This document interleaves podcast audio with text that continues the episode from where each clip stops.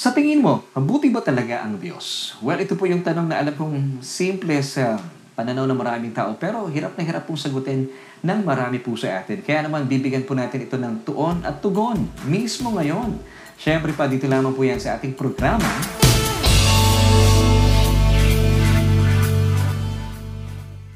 Hello, what's up everyone? Kumusta po kayo? At maraming salamat sa isa na namang panahon at pagkakataon na tayo po ay muling magsama-sama para pagsaluhan po natin ang kabutihan at pag-ibig at pagmamahal po sa atin ng ating Panginoon. Dito po lamang yan sa ating online Bible study. Of course, ito nga po ang Solution with Laverne Ducote. And of course, that's me. Ako po ang inyong makakasama at kasakasama mula ngayon hanggang mamaya kung saan ay atin pong hatid ay tugon sa ating bawat tanong. And since bagong araw na naman po ating pagsasaluhan, meron po tayong bagong episode na kung saan ay atin din pong bibigyan ng tuon at tugon ng isang bagong katanungan. Pero bago po tayo magtuloy-tuloy, kung sakasakali po kayo po'y kasakasama namin at kayo'y nanunood via Facebook, please don't forget to like and follow us sa ating Facebook page. At kung sakasakali naman, kayo po'y kasakasama namin at nanunood via sa aming YouTube channel, please consider subscribing and don't forget to hit that notification bell para you will never miss an episode. At tayo po'y sabay-sabay na matuto, kahit man lang sa loob na ilang minuto, mapagpala at mapagyaman po ang ating kaluluwa sa nananagan ng kapahayagan ng biyaya ng ating Panginoong Hesukristo, dahil po ang kanyang biyaya ay sadyang mapagpalaya. At muli po sa ating pong pagpapatuloy ay sasagutin po natin mismo ang isang napakagandang tanong na syempre pa ang hugot po natin ay mismo sa mayamang salita ng Panginoon. Sa ating pong episode ngayon, The Good and Generous Heart of Jesus. So alamin po natin sa atin pong episode ngayon at bibigyan po natin ng tugon. Once again, ito po yung ating katanungan. Sa tingin mo, mabuti ba talaga ang Diyos? What do you think? Kasi ito po yung tanong na marahil ay pangkaraniwan na po natin napapakinggan. Sasabihin ng iba, madali lang ang sagot dyan. Pero sa totoo lang, hirap na hirap po nating tanggapin ang katotohanan at hindi tayo sigurado, mabuti ba talaga ang Diyos? So alamin po natin sa atin pong episode today. Dito lamang po yan sa ating programang Solution with me, and my name is Laverne Ducote, kung saan po'y hatid natin ay tugon sa ating bawat tanong. At syempre pa, ang tugon sa ating bawat tanong ay magmumula po sa nananaga na kapahayagan mismo ng salita ng Panginoon, ang Biblia. So tuloy-tuloy na po tayo sa ating mga pag-uusapan at napakaganda pong panahon na tayo po'y binigyan ng Diyos, kalayaan, at sa technology po ng Facebook, tayo po ay natututo at dalayan ko po na kayo po ay patuloy namin makasama at manatili po kayo nakatutok at nanunood dahil sinisigurado ko po sa inyo na kayo po ay mapapagpala sa ating mga pag-uusapan at pag-aaralan. At sa ating pong pag-aaral ngayon, alamin po natin kung totoo nga bang mabuti talaga ang Panginoong Jesus. Dahil kapag napatunayan po natin na talagang mabuti ang ating Panginoong Jesus, ito po ay magbibigay po sa atin ng dahilan para tayo po ay managana, lumago ang ating pananampalataya or faith sa Kanya. Di po ba? Kasi kinakailangan po makilala natin talaga ang ating Panginoong Hesukristo. Ito po yung ating purpose po. Sa ngayon ay bakit tayo mayroong Bible study online? Dahil sabi po ng 2 Peter chapter 1 verse 2, peace be multiplied to you. It's grace and peace be multiplied to you. So ibig sabihin, pwede po lang malagana po ang biyaya at ang kapayapaan. Ang tanong paano? It's through the knowledge of God and of our Lord Jesus Christ. So the more po natin nauunawaan ang tunay na tinitibok ng puso ng Diyos at nauunawaan din po natin ang mga tinapos na gawa ng ating Panginoong Jesus doon sa krus, ay mananagana po sa atin ang biyaya at ang kapayapaan. And I believe ito po ang pinaka-importante na dapat meron po tayo sa ating mga buhay, lalo tigit sa mga panahon ito. Amen. So peace and the grace be multiplied to you. Ano po yung pamamagitan na po natin? Ito po ay intentional na tayo po ay hindi lang basta naririnig natin ating mga pinag-uusapan, bagkos ay pinapakinggan. So, ibig sabihin, ito po ay lubusan natin pinag-uusapan, pinag-aaralan, at ina-apply po natin sa ating mga buhay-buhay. So, muli po, ang dahilan natin at ang layunin po natin sa ating pag-aaral sa ngayon ay patunayan na talaga bang mabait ang Diyos? Talaga bang napakabuti na ating Panginoong Hesukristo? At kapag ito po'y ating napatunayan na talaga palang totoo na napakabuti ng ating Diyos at nananagana po ang kanyang puso sa pagbibigay, ito po ay magiging dahilan, magiging sanhi na ang atin pong pananampalataya ay lumago sa Kanya. Dahil po lubusan po nating nauunawaan ang tinitibok ng puso ng Diyos at ang mga tinapos na gawa ng ating Panginoong Hesukristo doon sa krus ng Kalbaryo. Gaya nga po na pinag-usapan natin kahapon na ang pananampalataya ay kusang dumarating. Hindi po ito pinagtatrabahuhan. Ito po ay kusang dumarating sa pamamagitan ng pinakasimpleng pamamagitan po ng Diyos. Ito po ay kung tayo po ay makikinig at pinapakinggan po natin ang nananaganang kapahayagan ng ating Panginoong Hesukristo. Sabi po in Romans 10:17, so faith comes from hearing and hearing through the word of Christ. So hindi po siya one time na pakikinig. Ito po ay continuous na pakikinig.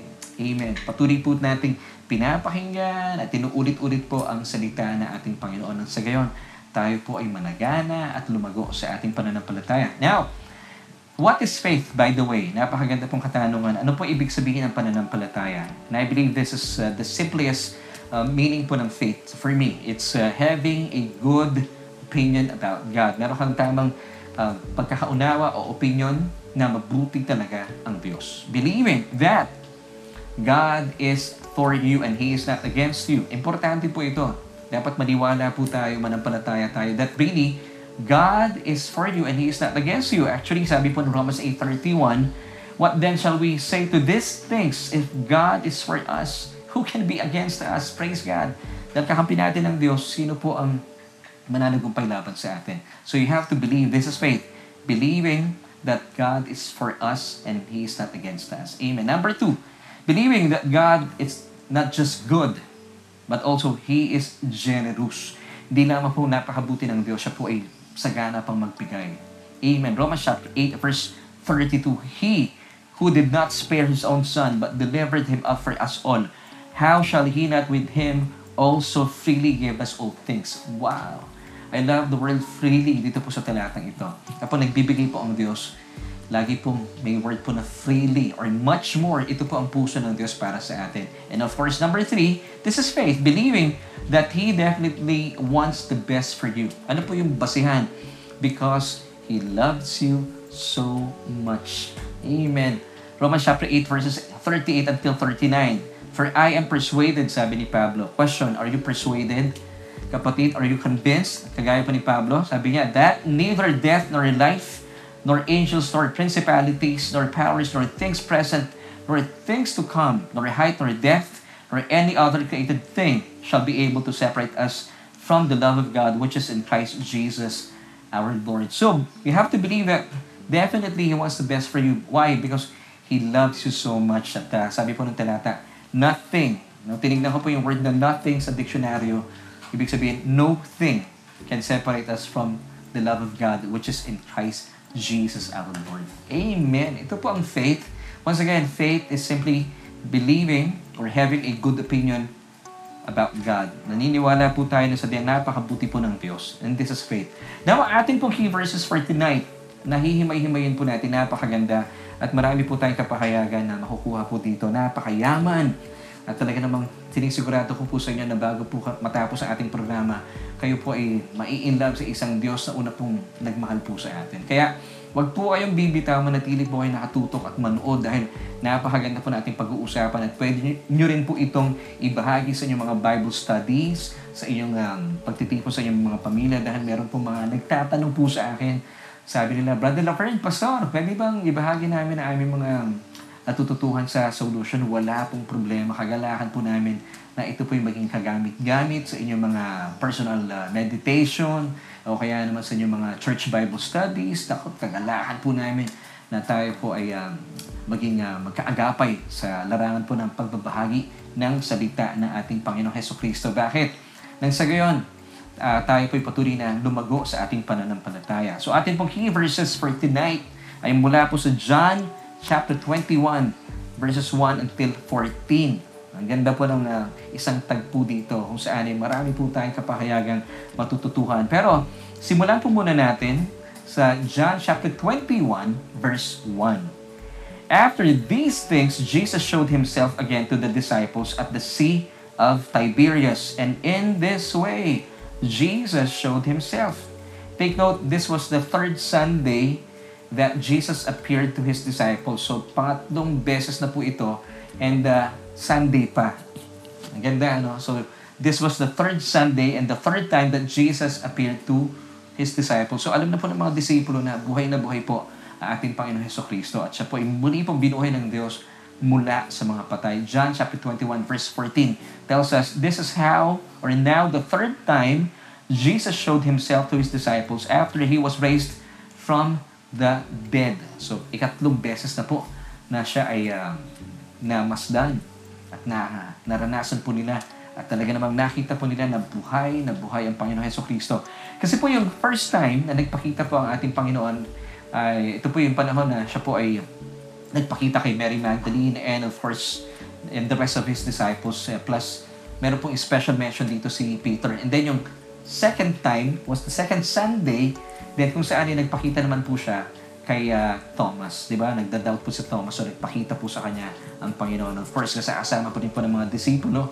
At ito po pinag-uusapan natin ngayon sa John chapter 21 verse 1. Ito naman po yung third Sunday, which was of course the third time that Jesus appeared to His disciples. At napakaganda po ng mga tagpong ito. Now, basahin po natin muli John chapter 21 verse 1. After these things, Jesus showed Himself again to the disciples at the Sea of Tiberias, and in this way, Jesus showed Himself. Now, take note of this phrase.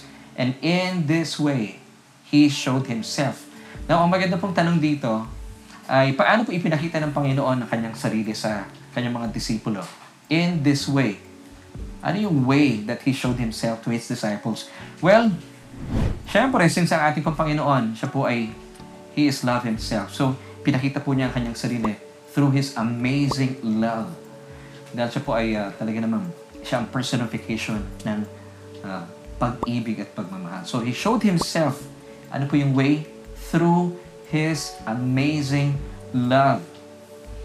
At dahil po sa Kanyang pagmamahal, ito po yung Kanyang ipinamalas at naranasan ng Kanyang mga disipulo, ay meron po mga manifestations po ang Kanyang kamanghamanghang pag-ibig at pagmamahal. At mababanaag po natin, mamamasdan po natin, at matutunghayan po natin mula sa ating mga key verses tonight, John chapter 21 verses 1 until 14, na nagmanifest po na ipahayag po yung Kanyang dakilang pag-ibig at pagmamahal sa Kanyang mga disipulo sa pamagitan po ng Kanyang kabutihan, His goodness, at ng Kanyang nananaganang pagbibigay sa kanila o yung Kanyang generosity.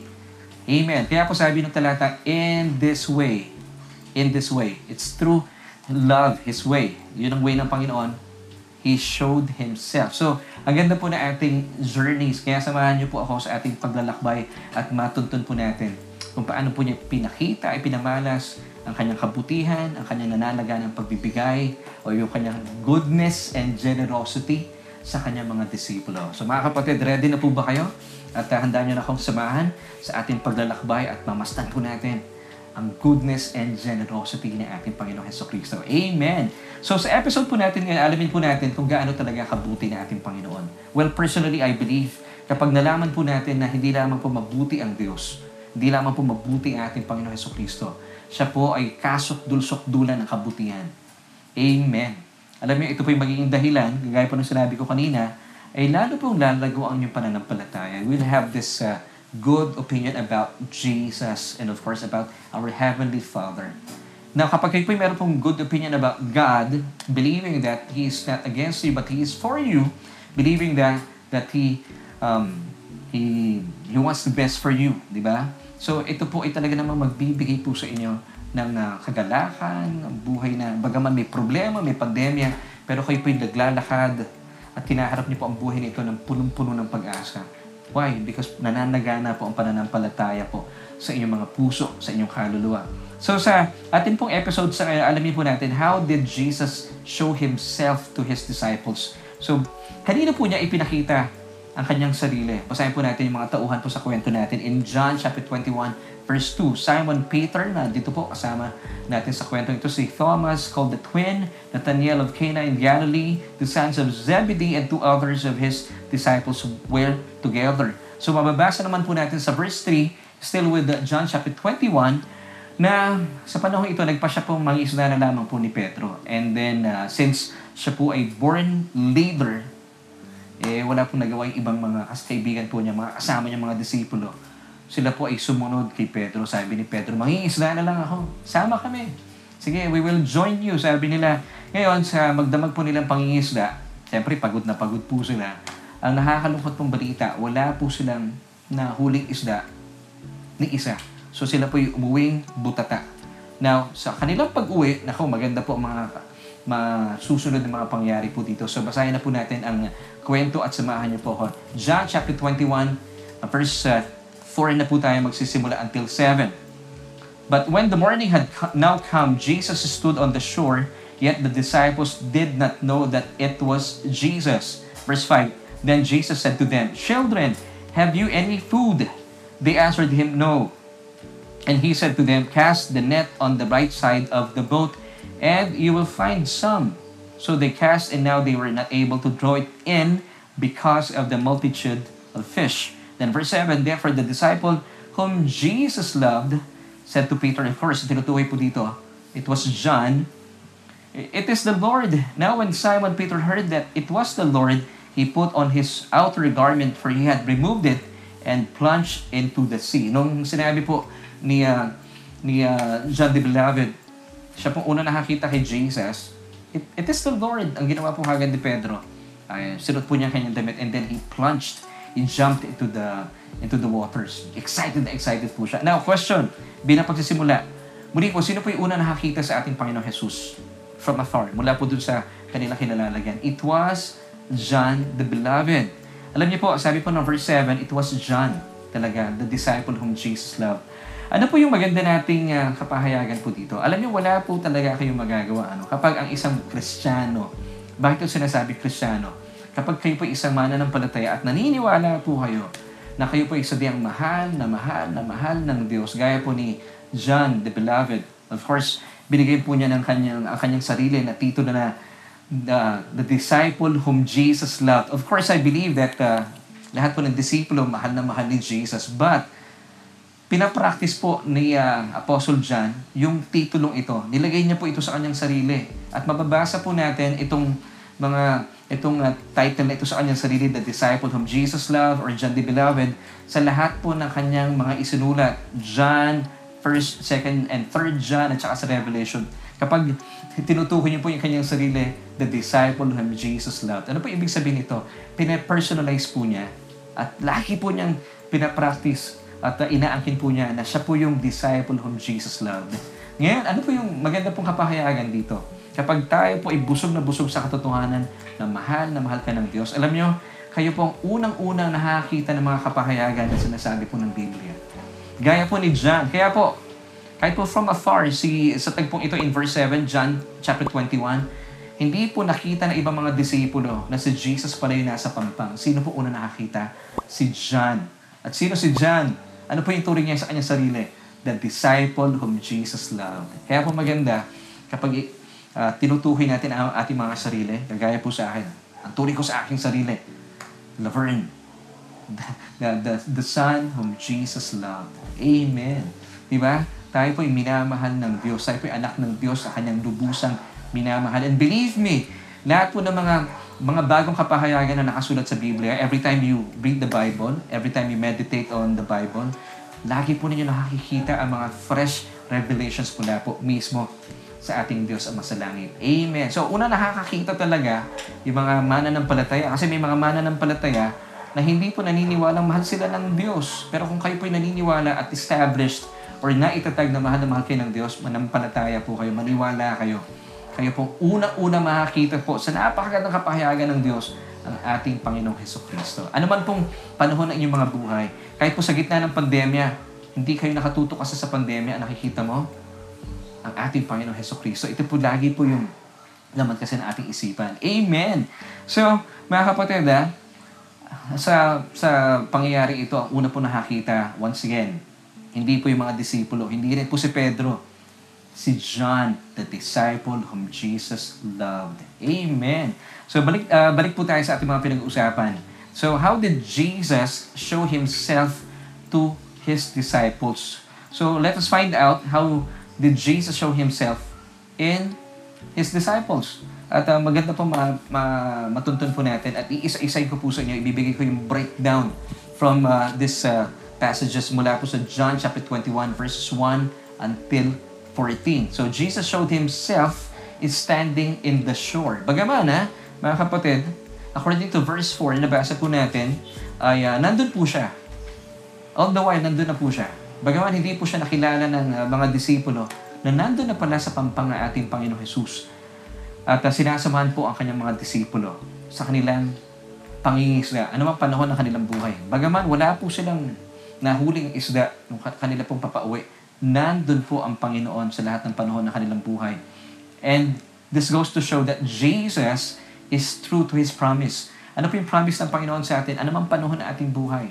Mga kapatid, kahit kayo po inasa gitna ng pandemya, kahit po tayo narito ngayon sa pandemya, ano pong pangako ng Panginoon sa atin? Hebrews chapter 13 verse 5b, for He Himself has said, I will never leave you nor forsake you. Amen. So, una po nating bigyan po ng pansin. Number one, Jesus showed Himself by, of course, through His love. Ano po yung manifestation? Ang kanya pong kabutihan. Number one, once again, Jesus showed Himself is standing in the shore. And then, finally, John, the disciple whom Jesus loved, first saw Him. Siya po una nakakita sa Kanya. And then, ikalawa, Jesus is concerned about our every need. Lahat po ng pangailangan po natin. Even po yung mga basic needs po natin, mga essential needs po natin, ay talaga naman pong concern na concern po ang ating Panginoon sa atin. Then, in John chapter 21 verse 5, He asked His disciples from afar. Ano po yung tanong niya sa kanila? Basahin po natin. Then Jesus said to them, Children, have you any food? They answered Him, no. So, ang una pong tanong ni Jesus dito, alam po niya kasi, hindi naman lingid sa kaalaman na ating Panginoong Jesus dahil siya po ay Diyos. Kaya po sila naglayag, pumunta po sa karagatan, ay para mangisda. Ngayon, tamang-tama po yung tanong niya sa kanila. Children, have you any food? Of course, ang sagot po ng kanyang mga disipulo, at alam po natin sa kasaysayan, wala po silang nahuli ni isa. In short, sila po ay butata. Pero ang tanong po ng ating Panginoon, since concerned po siya, meron ba kayong pagkain? Wow, napaka-concern po na ating Panginoon. Even po sa mga maliliit na detalye na ating pangailangan, siya po ay very much concerned sa ating mga basic and essential needs. Amen! Di ba? So, importante po. This goes to show na talaga napakabuti po na ating Panginoong Jesus. Kanina, napatunayan natin, number one, siya po ay nakatayo sa pampang. All the while, kahit po hindi alam po ng mga disipulo, nandun na siya. Ikalawa, tinanong po niya kanyang mga disipulo, meron ba kayong pagkain? Children! Tinawag pa po niya sila na children. Ibig sabihin, nalulugod po siya sa kanyang mga disipulo. Children, have you any food? So, concerned po ang Panginoon. At napakabuti po ng Panginoon dahil siya po ay concerned sa ating mga pangailangan. So, kaya nga po sila naglayag, dahil kinakailangan po nilang makahuli para sila po ay may makain. Since sila po ay mga mangingisda, ito po yung kinakailangan nilang mahuli para sila po ay merong maibenta at meron po silang kabuhayan.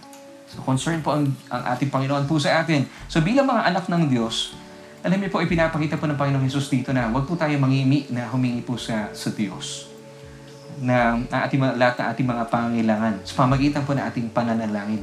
Alam niyo, meron po akong mga nilalapitan at sinasabi na ibang mga kapatiran. Alam niyo, yung mga pangangailangan po natin, sabihin niyo sa Diyos, yung iba sasabihin nila, oh, okay lang, alam naman ng Diyos yun eh. Mga kapatid, huwag po ganun ang attitude natin. Sabihin po natin ito sa Diyos. Alam niyo, meron po mga mananampalataya or may mga taong hindi po nila sinasabi sa Diyos ang kanilang pangailangan. Una, naniniwala po ako na dahil hindi sila naniniwala na sila itutugay na ng Diyos. Pangalawa, sinasabi nila, marami na ang problema ang Diyos, dadamay pa ako. Ikatlo, hindi po sila talaga nananampalataya. Sabihin nila, kung gusto naman ng Diyos na pagpapalain ako, hindi po. Gusto po ng Diyos na makipag-ugnayan po tayo sa Kanya. Anong pamamagitan? Pananalangin. So sabihin po natin sa Diyos, tayo po bilang Kanyang anak at siya po bilang ating ama, lahat po ng ating pangangailangan. Pwede ba yun, Brother Laverne? Pwede po yun, lahat. Sabihin po natin, lahat ng iyong mga basic needs, even po yung mga essential needs, and even po yung ating mga gusto lang. Pwede po itong ilapit natin sa Panginoon at hindi po kayo dapat nangingimi. Bakit? Anak ka ng Diyos, ama mo siya. I-practice po natin yon. Ipagbigay alam po natin sa Kanya ang lahat ng ating mga pangailangan ng, ito po yung maganda po natin isaalang-alang, may pagpapasalamat. Bakit po kayo nagpapasalamat na? Kasi as a child of God, Naniniwala po kayo bilang born-again Christian, you are now the righteousness of God in Christ Jesus. Now, kung kayo po'y matuwid sa harapan ng Diyos, bakit tayo nagpapasalamat kapag ibinibigay po natin, inihahain po natin ating mga pangailangan? Because believing na, ibinigay na po sa atin ng Panginoon, ng Diyos, ang lahat na ating mga kahilingan sa Kanya. Because sabi po ng aklat ni James, di ba? The prayer of a righteous person availeth much. Sino po yun? Ikaw yun at saka ako. Kapag tayo po'y lumapit sa Panginoon, sa ating Diyos Ama, you have to believe, kaya nga tayo nagpapasalamat, ibinighin na po niya ito sa atin. So you have to say to the Lord lahat po na inyong mga pangailangan, and then with thanksgiving, at siguradong ikaw po ay kanyang diringgin. Amen. Philippians chapter 4, verse 6 tells us, do not be anxious or worried about anything. But in everything, take note ha, mga kapatid ha, hindi po some things, anything, every circumstance and situation, by prayer and petition, with thanksgiving, continue to make for specific requests known to God. So mga kapatid, pwede palang sabihin sa Panginoon. Alam niyo kung ba't hindi po kayo tumatanggap sa Panginoon? Sabi pa rin po ni Santiago sa kanyang aklat, you do not receive because you do not ask from Him. Kaya po kayo hindi nakakatanggap mula sa Diyos because hindi po kayo humihingi sa Kanya. Now, bakit po hindi humihingi?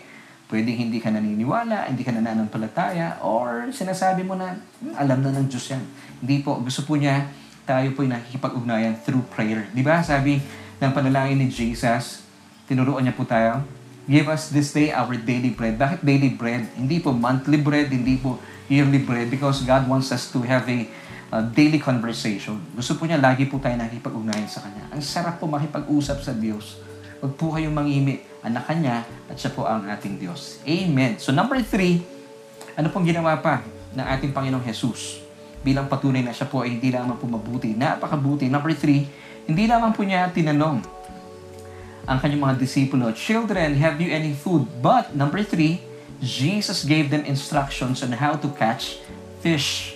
Kasi di ba, minsan tayo sa mga kaibigan po natin, kapag sila po yung namumumusta, minsan kumusta lang, kumusta, then sasabihin mo yung mga pangailangan mo, then hindi na sila sumasagot sa mga text. Kasi naman, syempre, kailangan po natin intindihin, meron din pong kakulangan ang ating mga kaibigan, ang ating mga kapwa, tao lang po tayo. Minsan, ang daming demand sa ibang tao na nagiging dahilan tuloy para ma-disappoint po sila. Kasi pangkaraniwan, umaasa po tayo sa tao.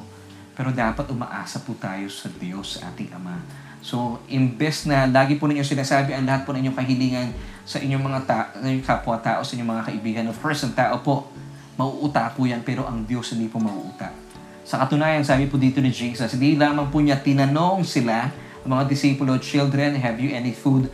But, number 3, Jesus gave them instructions on how to catch fish. Yung fish po dito, of course, ito po yung dahilan para sila po ay merong makain at meron din pong kabuhayan. So, Panginoon, sabihin niyo sa kanila, sabihin mo sa Panginoon, yung lahat ng inyong pangailangan, and then He will tell you, He will give you instructions para sa inyong pangailangan. Amen. So, basahin po natin John chapter 21, verse 6. And Jesus said to them, cast the net on the right side of the boat and you will find some. Now, take note, ito pong verse na ito, napaka-humble po ng Panginoon. Sabi niya, and you will find some. Pero hindi po Sam lang natagpuan ng mga disipulo. Now, basahin po natin. So they cast, and now they were not able to draw it in because of the multitude of fish. Sabi ni Jesus, cast the net on the right side of the boat and you will catch some. Napaka-humble po ng Panginoon. Pero sa katotohanan, hindi lamang po Sam ang kanila nakuha. Ito po ay net breaking. Sabi nga po ng ating pastor na pinapakinggan ay net breaking, boat sinking, load of blessings. Yun po yung kanilang nakamit mula sa Panginoon. Amen. Grabe, ano? So, why did Jesus instruct them to cast their net on the right side of the boat? Meron po tayong matututuhan dito. Bakit hindi po sinabi ni Jesus na cast your net on the left side of the boat? Bakit po right side of the boat? Because, take note of this, the right side is a type or a picture of righteousness. So, pinapaalam po sa atin ng Panginoong Jesus, as a believer, as my disciple, as my child, you have to believe. As a born-again Christian, you must believe and be established that you are now the righteousness of God in Him. So tayo po, binamana ng palataya, naniniwala po tayo na kayo po ay matuwid sa harapan ng Diyos. And by being established in this truth, and all these things, all your needs will be added unto you. Remember, Matthew 6:33, basahin ko po sa inyo, but seek first the kingdom of God. What is the kingdom of God? The kingdom of God is not about food and drink. It's all about righteousness, peace, and joy. Kapag alam mo, ikaw ay matuwid, ikaw ay may kapayapaan, believing na walang galit sa iyo ang Diyos. Kaya naman, ikaw ay punong-puno ng kagalahan. Kaya nga po, you have to seek first the kingdom of God, which is righteousness, believing that through the finished work of Christ on the cross, today you are now the righteousness of God in Christ Jesus. Kapag alam mo, ikaw ay matuwid sa harapan ng Diyos, we have this peace with Him. Amen? At dahil alam mo, payapa ka sa Diyos, wala na po siyang galit sa inyo, nananagana po sa inyo ang kagalahan. Now, seek first the kingdom of God and His righteousness. And His righteousness is a gift. So, angkinin po natin ito. The more po natin inaangkin ng kanyang katwiran, nakafocus po tayo sa katwiran ng ating Panginoon Jesus. Hindi po sa pangangailangan natin sa araw-araw. Now, ito po magandang epekto nito. All these things, sabi po ng talata, and all these things, all your needs, and even po yung wants po ninyo, will be added unto you. Wow! Ito pala ibig sabihin ng talatang ito. So, focus on Jesus' gift of righteousness. Ibig sabihin, every single day, ito po yung ating ATM, ito yung password natin, believing, yes Lord, thank you, I am the righteousness of God in Christ Jesus. And the believing this truth, and all these things will be added. Take note ha, added unto you. Ganyan po talaga ang Panginoon. Napaka-generous po niya. He is so sensitive sa iyong pangangailangan. Now, kung kayo po ay sensitive din po sa kanyang boses, kasi He will give you instructions. Gaya po ng ginawa niya sa kanyang mga disipulo. Cast the net on the right side of the boat. Ito pong laging sinasabi ng Panginoon sa atin, be conscious of your perfect standing before God, that you are now God's righteousness in Him. And all these things, lahat po ng ating pangangailangan will be added unto you. So, hindi po na kayo dapat natatakot. Amen! So, mga kapatid, you just have to be sensitive to His voice, and He will tell you and He will show you how to receive your provision. Amen! So, ating provision pala, no? By seeking first. And since tayo po'y mananampalataya, we already sought His righteousness, which is a gift. So, angkinin po natin to every single day, believing that Jesus is the blesser, and we are the blessed. Amen? Believing that He is your sole provider. Ang sarap ng buhay. Amen. Kasi alam niyo, marami po mga ama ng tahanan sa ngayon ang nasa panic mode. Gaya ko po before, na ako po wala sa biyaya. Nasa panic mode po ako, believing kasi na ako po yung provider po ng aming family. Nakakahiya naman kapag hindi ako nakakapag-provide. Well, definitely, ito pong ganitong mindset ay natutuhan po natin, turo ng mundo. Pero, the more po na nauunawaan natin ng biyaya, na pag-alaman ko po, hindi pala ako yung sole provider. Hindi ako yung provider ng aking family. Ang Diyos po yun. So, the more po na intindihan po natin, biyaya po ang lahat. So, Lord, kayo po ang aking provider. Nagiging mas madali po sa mga kagaya kong tatay ng tahanan, believing that He is the blesser and I am the blessed. At ang katotohanan pong ito ay, ewan ko, hindi ko mapaliwanag eh. Of course, ang lahat po na ito ay biyaya, undeserved, unmerited, and unearned favor. Dumadaloy po ito sa inyong lingkod bilang ama ng tahanan at nararanasan po ito na aking buong pamilya, na aking mga anak at ng aking asawa. Ito po ang sistema ng Diyos. Amen! Deuteronomy 8 verse 18, importante po yung talatang ito para po sa mga ama ng tahanan and even po sa mga ina ng tahanan. Let's read.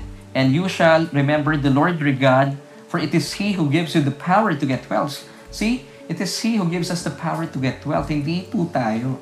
So talaga ang atin pong provider is God Himself. Ganyan po ang Diyos. So, tinuturuan po tayo, ini-instructionan po niya tayo para matanggap po natin ating provision, believing na hindi tayo po ang provider. It is He, it is God who gives us the power to get wealth. Now, ito po yung kanyang purpose, that He may establish His covenant which is swore to your fathers as it is this day. So, ang purpose po natin talaga, kaya po tayo blessed today, is to proclaim the good news, the new covenant of pure grace. Amen! So, ang kailangan lamang po natin talagang gawin para wala po tayo sa panic mode. Just believe. At ito po ang ginawa ng kanyang mga disipulo. They just believe sa sinabi ng Panginoon sa kanila by following Jesus' instructions to them. Na mababasa po natin once again in John chapter 21 verse 6a. And Jesus said to them, cast the net on the right side of the boat and you will find some. And then, ano po ginawa ng mga disipulo? So, they cast. Sumunod po sila, pagkaman nagsabi po ni Jesus, napaka-conservative. When you cast your net on the right side of the boat, you will catch some, and you will find some. Then they followed Jesus' instruction. Pero po, ang nangyari po dito, since naniwala po sila, talaga namang net breaking, boat sinking, load of blessings po yung natanggap po nila. Ganong karami mga isla. Amen. On the right side of the boat. So, every time we pray, believing that you are the righteousness of God in Christ Jesus, nag-iiba po yung ating panalangin. Lagi po may thanksgiving. Nagpapasalamat ka na, Panginoon, ito po yung pangailangan ko. And believing that I am the righteousness of God in Christ Jesus, I thank you, Father. In the name of Jesus, I receive your answer. Amen. Kaya nga po tayo nag-i-amen, di ba? Sa huling bahagi ng ating panalangin, believing na natanggap na po natin. Amen.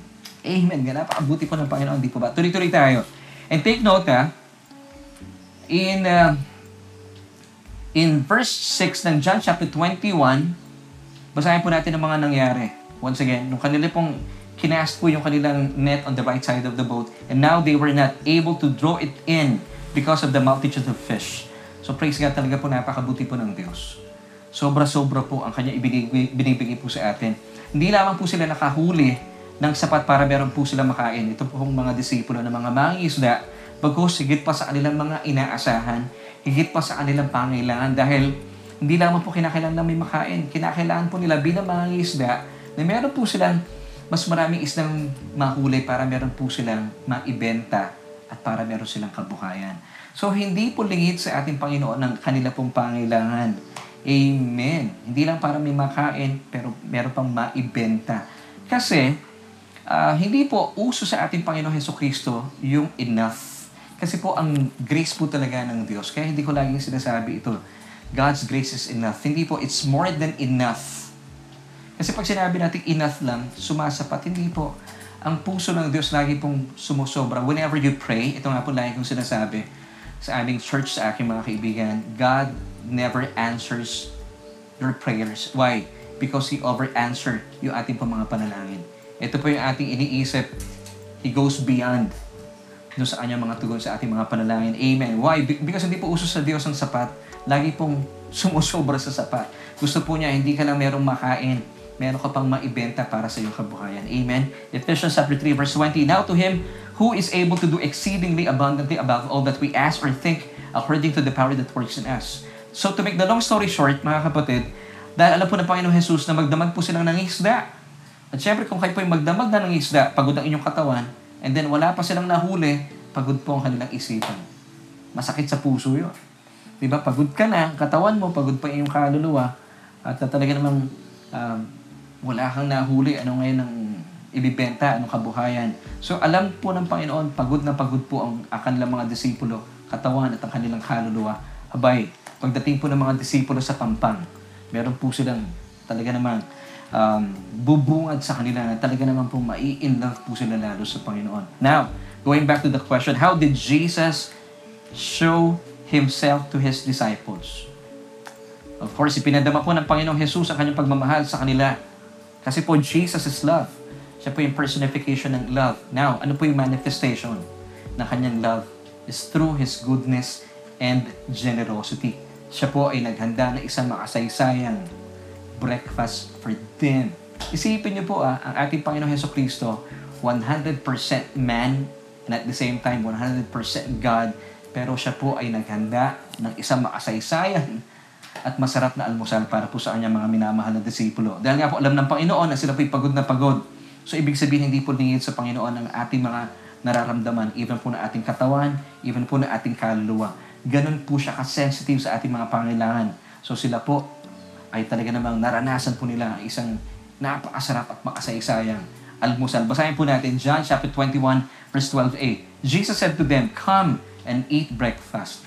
So, sila po, nandun pa lang, nangingisda, naghahanda na po ang Panginoon. So, ibig sabihin, nagpipray ka pa lang, alam na po ng Panginoon ang inyong pangailangan. Amen! Advance po lagi ang Panginoon sa atin. Kaya pala sabi nung binasa natin kanina sa Philippians 4 verse 6, whenever you say your prayers with petition, samahan po natin, lagakan natin ng thanksgiving. Kasi po, available na po yung sagot sa iyo ng Panginoon. Habang nangingisda po sila, naghahanda na po ang Panginoon. So, nung pagdating po nila, ano pong invitation sa kanila ni Jesus? John 21 verse 12a, come and eat breakfast. So, pag sinabi niyang come and eat breakfast, hindi po sila magluluto. Nagluto na po, naghanda na ang Panginoon para sa atin. Ang taki niyo mga kapatid, Diyos po siya. Pwede namang sabihin na lang niya, available na to kayo na magluto, malalaki na kayo. Ang lalaki ng katawan niyo, magbanat kayo ng buto. Hindi po. Siya po ang nag-prepare ng breakfast for them. Wow!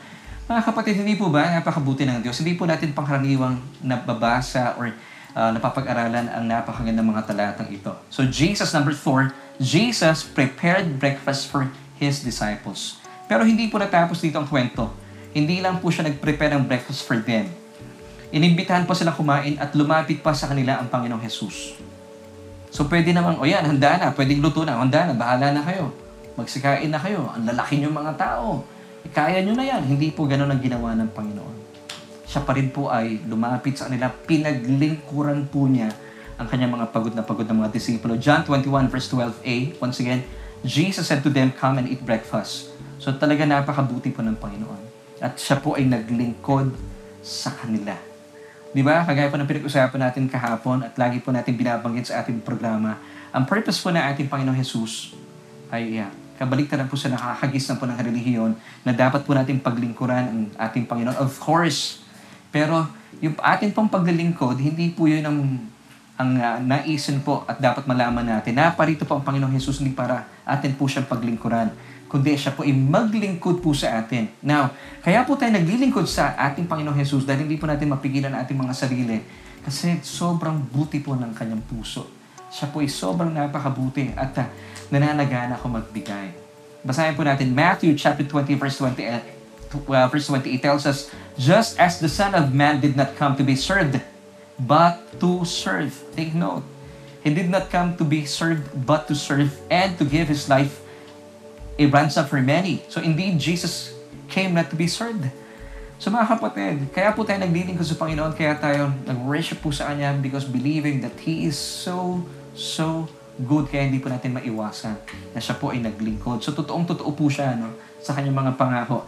Gaya po ng Kanyang mga ginawa sa Kanyang mga disipulo, nang sila po ay Kanyang kinatagpo sa pampang dahil alam po ng Panginoon na sila po ay pagod na pagod sa kanilang katawan at sa kanilang kaluluwa. Pagod magdamag ng isda, masakit pa para sa kanilang kaluluwa, sa kanilang puso. Wala ni isa silang nahuli. Pero since sila po ay tinuruan ng Panginoon kung paano po silang mangisda at makakuha, actually hindi sila nangisda. Kinuha lang nila yung mga available na isda na talaga namang naglapitan na po. Dahil nung panahon na wala po si Jesus doon, walang mga isda. Pero nung lumabas po si Jesus, nandun po sa pampang, since si Jesus po ay blessing magnet, doon na po naglabasan yung mga isda. Hindi na po sila actually nagpagod. Binabalang yung lambat at doon na po nagpasukan ng lahat ng isda. Ano pong tawag dito? Biyaya. Amen. Walang kapagod-pagod. Biyaya. Nagpasukan po yung mga isda. Napakarami. Actually, once again, sabi nga po, kinukot lagi po ito na aking pastor na pinapakinggan. Net breaking, boat sinking, load of fish. Yun ang po karami, ang blessing na nakamit po nila. Amen. So, indeed, Jesus came not to be served but to serve. Gaya ng kanyang mga ginawa sa kanyang mga disipulo. Sila po yung kanyang pinaglingkuran. Doon po sa pampang ng dagat ng Tiberias. Nagluto ng kanilang breakfast and then sila po ay kanilang pinaglingkuran. That's number 4. Number 5, Jesus invited His disciples for breakfast. So, inimbitahan po niya. And then number 6, Jesus personally served them the breakfast. Ito po ay kusa niyang pinaglingkuran po sila. John 21 verse 13, Jesus then came to them. And number 7, personally, Jesus took the bread and the fish and gave it to them. Wow! Napakabuti po talaga ng Panginoon. Siya po ay isa-isa po niyan, binigyan sila ng mga tinapay at ng mga isda. Pwede namang, oy, magsikuhan na lang kayo. Pero hindi po ganon ang ating Panginoon. Sabihan siya po ay sobrang napakabuti. At bilang patotoo, ito po ang sinasabi sa atin ng John chapter 21 verse 13. And Jesus took the bread and gave it to them and likewise the fish. Amen. So mga kapatid, bilang pagtatapos ay bigyan na po natin ng solution yung ating tanong kanina pa. Sa tingin mo, mabuti nga ba talaga ang Diyos? Sa tingin mo, talaga bang napakabuti na ating Panginoon Jesucristo? Mula po sa ating mga pinag-usapan, ano sa palagay mo? Hindi po ba kapag maayos po at napapag-usapan natin at na iintindihan po natin ang Ebanghelyo na tumutukoy po kay Kristo sa kanyang mga tinapos na gawa sa krus ng Kalbaryo. Napapagyaman po yung biyaya at kapayapaan sa ating puso dahil nauunawaan po natin ng tunay ang tinitibok ng puso ng Diyos para sa iyo. At nauunawaan din po natin ang mga tinapos na gawa ng ating Panginoong Jesus. Kaya po nananagana po sa atin ang kanyang biyaya at kapayapaan. So, anong sagot? Mabuti po talaga ang Diyos? Talaga bang napatunayan po natin mula sa talata ating hinimay-himay mula sa John chapter 21 verses 1 until 14 na napakabuti po ng ating Panginoong Jesucristo sa kanyang mga ginawa. Amen! Talaga napakabuti po ng Panginoon. At dahil siya po is so much concerned at sensitive po siya sa ating mga pangailangan. Ang kanya pong pag-ibig, ang kanyang pagmamahal, yun po yung kanyang pamamaraan. That was His way of showing to His disciples yung kanyang goodness and generosity. Amen. Kaya po sabi ng talatang binasa natin kanina in John chapter 21 verse 1, and in this way, through His amazing love, He showed Himself to them. Amen. Kaya po naranasan, namasdan na kanyang mga disipulo ang kapahayagan ng kanyang goodness and generosity.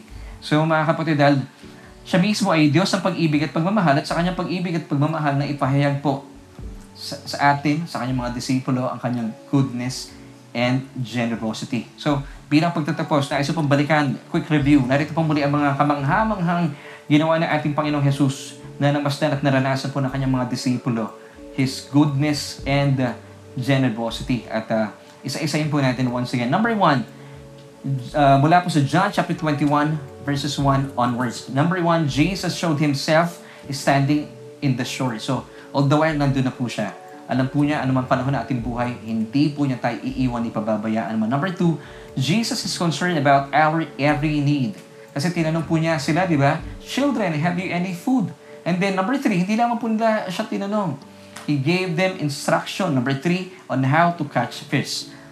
Sabi niya, cast your net on the right side of the boat. So be conscious about your perfect standing before God, believing that you are now the righteousness of God in Christ Jesus. So mga kapatid, as you seek God's righteousness, Jesus' gift of righteousness, whenever you come to Him, believing, be conscious, being established in this righteousness na ibinigay sa iyo ng Diyos, all these things, lahat po na inyong pangailangan, and even po lahat ng inyong gusto, will be added unto you. Matthew 6:33. Amen. Number 4, and then, hindi po natapos dito, Jesus prepared breakfast for His disciples. Habang sila po ay nangunguha ng mga isda na talaga naman nagpasukan na po sa kanilang mga lambat, siya po ay naghanda ng kanilang breakfast. Hindi ba napakabuti ng Diyos?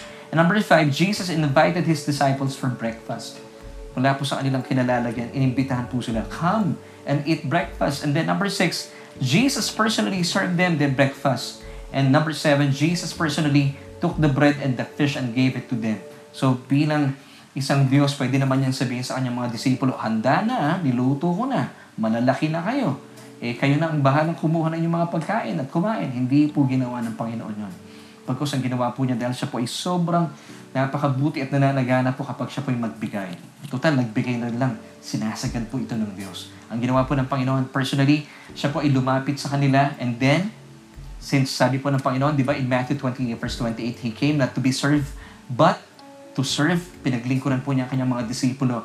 Sila po ay kanyang nilapitan isa-isa at iniabot po ang bawat tinapay at isda sa kanila, sa kanilang mga pagod na katawan. Bakit? Kasi po sensitive po ating Panginoon. Alam po niya ating bawat nararamdaman at pangangailangan. Amen. So ang atin pong solution for tonight, wala po talaga tayong magagawa whether you believe it or not. Sadyang napakabuti po na ating panahon, ang ating Panginoon sa lahat ng panahon. Amen. And in this way, Jesus showed Himself. Amen. Ganito rin po ipapakita ng Panginoon ang kanyang kabutihan at ang kanyang nanalaganang pagbibigay sa ating mga buhay. According to Hebrews 13:8, di ba? Kung ginawa po niya noon, eh gagawin din po niya ito ngayon. Because sabi po ng Hebrews 13 verse 8, Jesus is the same yesterday, today, and forever. So once again, kung ginawa po ito ng Panginoon noon, gagawin at gagawin pa rin po ito ng Panginoon ngayon dahil hindi po siya nagbabago noon, ngayon, at magpakailanman. According to Hebrews 13 verse 8. So all you have to do is just, simple lang, pinadali po ng Diyos ang buhay natin. Believe. Put your faith in Him. Amen. Just have to believe. Believing that He loves you so much. And this is faith. Diba? Believing that He is for you and He is not against you. Believing that He wants the best for you. Ibinigay niya po ang lahat-lahat sa atin. Romans 8:32. He who did not spare His own Son but delivered Him up for us all, how shall He not with Him also freely give us all things? Now, reason with me bilang pagtatapos. If God gave you His best, His Son, diba? An ass, di po natin hiningi. Of course, siya po yung ating eternal na pangailangan. Ano pa ang dahilan ng Diyos para hindi po niya ibigay sa atin yung ating mga temporal na pangailangan? Hindi po ba? Kaya sobrang napakabuti ng Diyos talaga. Amen. So, manampalataya lamang po tayo. Ito po ang kinakailangan natin. Kaya po kanina sinimulan po natin dapat mapagtibay yung ating pananampalataya, believing that we have a good, good Father. Jesus is not just good, but also is generous. Now, kaya pala naisulat po ni David ang Psalm chapter 23, verse 6. Sabi niya, kasi napatunayan po niya na talaga namang kahit saan siya magpunta, sinusundan at sinusundan po siya ng kabutihan at biyaya ng Diyos. Take note, si David po was then under the old law-keeping covenant. So kung siya po naranasan niya ang nananaga ng kabutihan at biyaya ng Diyos, pagkaman siya po ay nasa ilalim ng old law-keeping covenant, ibilalo ka na. Nasa ilalim po tayo ng new covenant of pure grace. Amen! So ano pang dahilan mo para matakot, mga kapatid, sa panahon natin sa ngayon? Jesus is the same yesterday, today, and forever. Kaya niya pala na isulat once again. Gusto kong iwan po sa inyo. Last verse for tonight. Psalm 23 verse 6. Sinulat po ito ni David. Kasi alam po niya ang totoo. Napatunayan niya po ito sa kanyang buhay. At patunayan din po natin ito sa ating mga buhay. Psalm 23 verse 6. Surely goodness and mercy and unfailing love shall follow me all the days of my life. And I shall dwell forever throughout all my days in the house and in the presence of the Lord. Praise God. Have you noticed the word surely sa Tagalog? Sabi po ng talata, surely goodness and mercy and unfailing love shall follow me. Surely sa Tagalog ay walang kaduda-duda. Amen. So be established in this truth. Wala pong kaduda-duda na talagang mabuti at nananagana po kung magbigay sa atin ng Diyos. Dahil ikaw, ano pong bottom line? Ikaw ay mahal na mahal ng Diyos dahil po ang Diyos ay mapagmahal. Ito po ang kanyang kalikasan. So indeed, as we end, we have a good and generous Father. We have a good, good God. Amen, and generous God. At talaga po napakabuti at nananagana po kung magbigay ang ating Panginoong Jesucristo. Amen. So kaibigan, thank you po for joining me sa ating online Bible study. At nais ko pong samantalahin ang pagkakataong ito. Kung kayo po ay wala pang relasyon sa bugtong na anak ng ating Diyos Ama sa Langit, ang kanyang bugtong na anak na si Kristo Jesus. Natural lamang po na mararanasan po ninyo na kayo po ay mapapagod. Bagaman, gusto po kayo iligtas ng ating Panginoong Jesus, pero hindi po siya makakilos. Bakit? Kinakailangan niyo po munang pahintulutan siya na pumasok sa inyong mga buhay bilang inyong Panginoon at tagapagligtas. At kapag ito po ay inyong pinahintulutan, kapatid, ito pong pinakamaganda ninyong desisyon na gagawin sa inyong buhay. Sabi po ng Romans 10 verse 9, that if we confess with our mouth the Lord Jesus Christ and believe in our hearts that He was raised from the dead, you shall be saved. Yung pong word dito na saved, kasama po yung ating everyday life. Ililigtas niya po kayo sa iyong pang-araw-araw na pangailangan. Amen. So all you have to do, kung kayo po yung nagtatanong, ako po ay magpipray at angkinin niyo po at gawin niyo pong personal po yung panalangin na aking pong bibigkasin. Lahat po na aking sasabihin, sumabay lamang po kayo bilang pagsang-ayon at tinatanggap ninyo po ang paanyaya sa ng Diyos at tanggapin ang kanyang bugtong na anak bilang inyong Panginoon at tagapagligtas. Pwede po ba yun? Sige po, sabihin niyo po yung mga salitang ito. Panginoong Jesus, kinikilala ko ang aking sarili ay walang magagawa, hiwalay po sa inyo. Kinikilala ko na ako'y isang makasalanan at kailangan ng isang tagapagligtas. Kaya naman, simula sa mga oras na ito, tinatanggap kita bilang aking Panginoon at sariling tagapagligtas. Ikaw na nga po ang kumilos sa aking buhay. At naniniwala po ako, doon sa krus ng Kalbaryo, pinatawad mo na lahat ng aking mga kasalanan. Maraming salamat po. At inaangking ko ang iyong kaloob na buhay na walang hanggan. At tinatanggap ko rin po at ako'y nagpapasalamat at naniniwala ng aking pangalan ay nakasulat na sa aklat ng buhay. Amen. Kapatid, kung kayo po ay sumabay sa panalangin, congratulations. Ito po ang pinaka Napakagandang desisyon at pagpapasya na ginawa mo sa iyong buhay. Welcome po sa pamilya ng Diyos. At kung kayo naman po ay kasama namin na meron pong daladalahin sa buhay at marahil ay for the longest time medyo meron kayong duda kung mabait nga ba ang Diyos at naging sanhi po yung ating mga pinag-usapan na talaga napakabuti po ng Panginoong Jesus, di po ba? At gusto mong maranasan sa iyong buhay, manalangin po tayo. Sasamahan ko po kayo. Let's pray. Aming Diyos at Ama makapangyarihan sa lahat, salamat po sa kapahayagan na ibinigay mo sa amin sa araw po ito kung saan ay pinatunayan niyo po sa amin mula po sa mga talata aming binasa in John chapter 21 mula po sa verse 1 until 14. Lord, thank you na napakaganda po, napakaliwanag, nasabihan napakabuti po na aming Panginoong Jesus.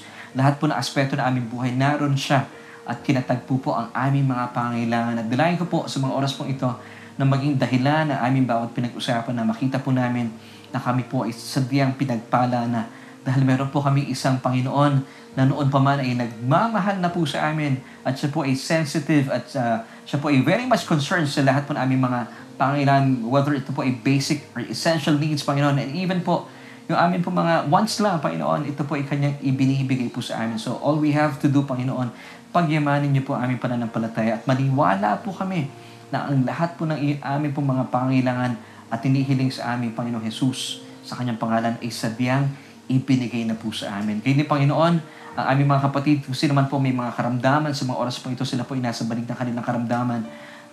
Dulot po ng COVID-19. Panginoon, in the name of Jesus, we pray and we receive, Panginoon, and we declare ang kanilang kompletong kagalingan in the mighty name of Jesus. At lahat po ng mga kapatid namin at mga kaibigan namin nanunood sa aming broadcast na ito, ano man pong kanilang pangailangan pinansyal, Lord, we claim, believing that you are for us and not against us. You want the best for us, Panginoon. And naniniwala po kami ang batayan po ng lahat na ito because you love us so much. Lord, thank you.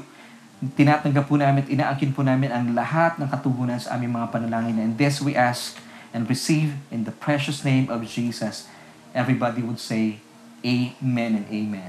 So kaibigan, maraming salamat po for joining me once again. Dito po yan sa ating programa kung saan ay naghahatid ng tugon sa ating bawat tanong. At ito nga po ang Solution with Laverne Ducote. And of course, that's me. Ako po ang inyong nakasama mula kanina.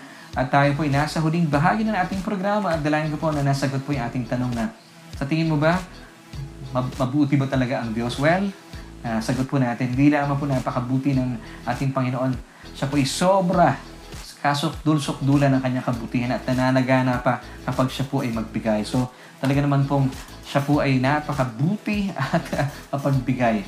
Yun lamang po aking masasabi. Talagang siguro po hindi sapat yung ating mga salita, hindi sapat yung ating pangungusap para ihayag ang katotohanan na kanyang kabutihan at ang kanyang kasaganahan sa kanyang pagbibigay. So mga kapatid, thank you po for joining me. At kung kayo po ay napagpala, naniniwala sa ating mga pinag-usapan, pwede po bang pakishare ng ating programa sa inyong mga kaibigan, kakilala at mga kapamilya nang sa gayon sila din po ay mapagpala at maunawaan po nila na sadyang napakabuti at mapagbigay po ng ating Panginoong Hesukristo. Amen. Thank you so much po in advance sa ating po mga kaagapay at mga kasapakat sa ating programa. At sa ating pong pagtatapos ay sa ngalan po ng aking buong pamilya, we thank you and we hope to see you once again next week sa pagpapatuloy po ng ating programang Solution with me, and my name is Laverne Ducote. At bilang pagtatapos, narito po ang 3rd John chapter 1 verse 2, Beloved, ikaw yan, I wish above all things that you may prosper and be in health, even as your soul prospers. Amen. Bye!